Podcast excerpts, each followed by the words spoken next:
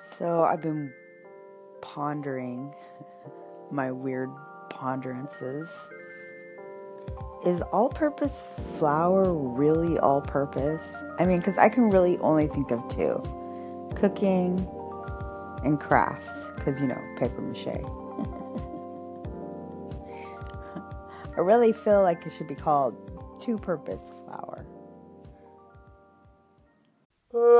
La la la la